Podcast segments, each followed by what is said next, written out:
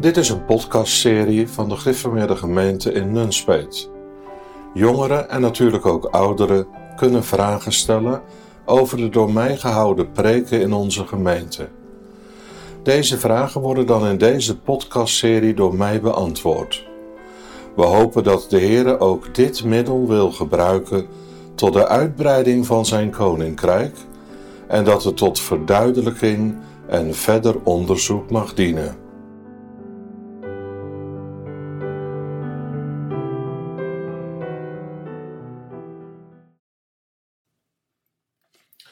Beste vrienden, ik heb hier een vraag over het type zijn van de Heer Jezus Christus. In een preek over bijvoorbeeld Adam, Jozef, David en Salomo wordt wel eens gezegd dat zij een type van Christus zijn. Over Daniel hebben we dat eigenlijk niet gehoord. Wanneer wordt er gesproken over een type van Christus en waarom horen we dat eigenlijk niet bij Daniel? Laat ik eerst op de vraag ingaan: wat is een type van de Heer Jezus Christus? Een type is iemand die enigszins op de Heer Jezus lijkt. We vinden daarvan voorbeelden in het Oude Testament. In deze vraag worden een aantal voorbeelden genoemd. Bijvoorbeeld Salomo, de vredevorst, een heel duidelijk type van de Heer Jezus Christus. David, zijn leven ging door de vernedering na de verhoging, een duidelijk type van de Heer Jezus Christus. Al deze personen zijn de Heer Jezus Christus niet. Je zou kunnen zeggen, zij hebben iets van Hem. Maar de volle vervulling ligt in de Heer Jezus zelf. Nu gaat het over Daniel. Is Daniel een type van de Heer Jezus Christus? Daar kan ik heel duidelijk ja op zeggen. Daniel was een profeet. En al de profeten waren ten diepste typen van de Heer Jezus Christus.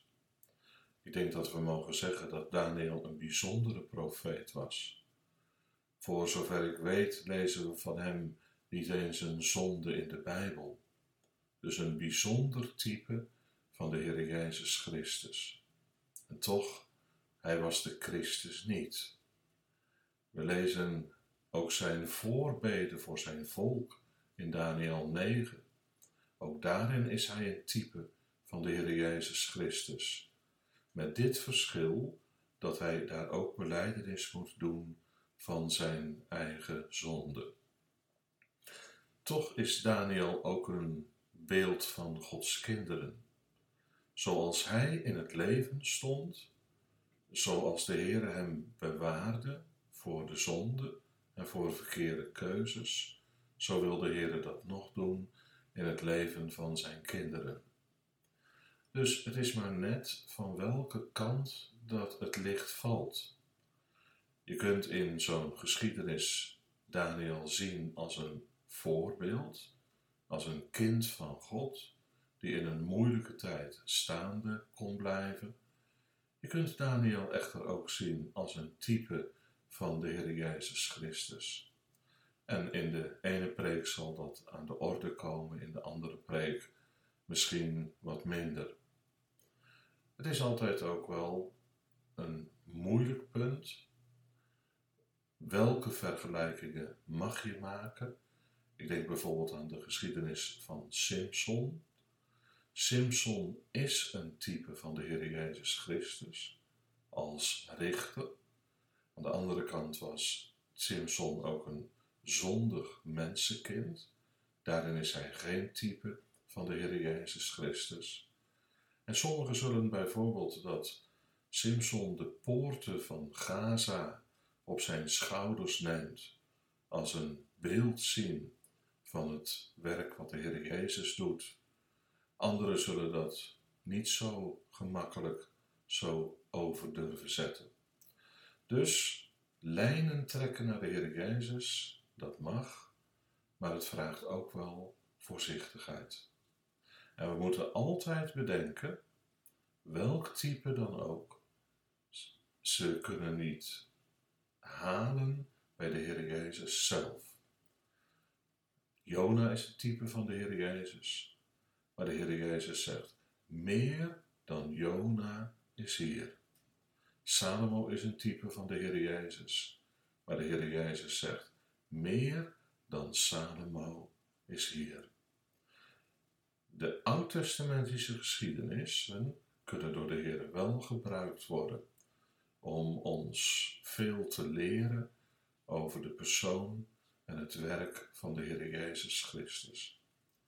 En daarom is het ook belangrijk dat er vanuit die geschiedenissen ook lijnen getrokken worden naar de Heer Jezus Christus.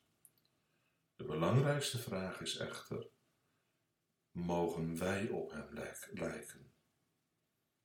Zoals dat bekende versje: O Vader, dat uw liefde ons blijkt. O Zoon, maak ons uw beeld gelijk. O Geest, zend uw troost ons neer. Drie ene God, u zij al de eer.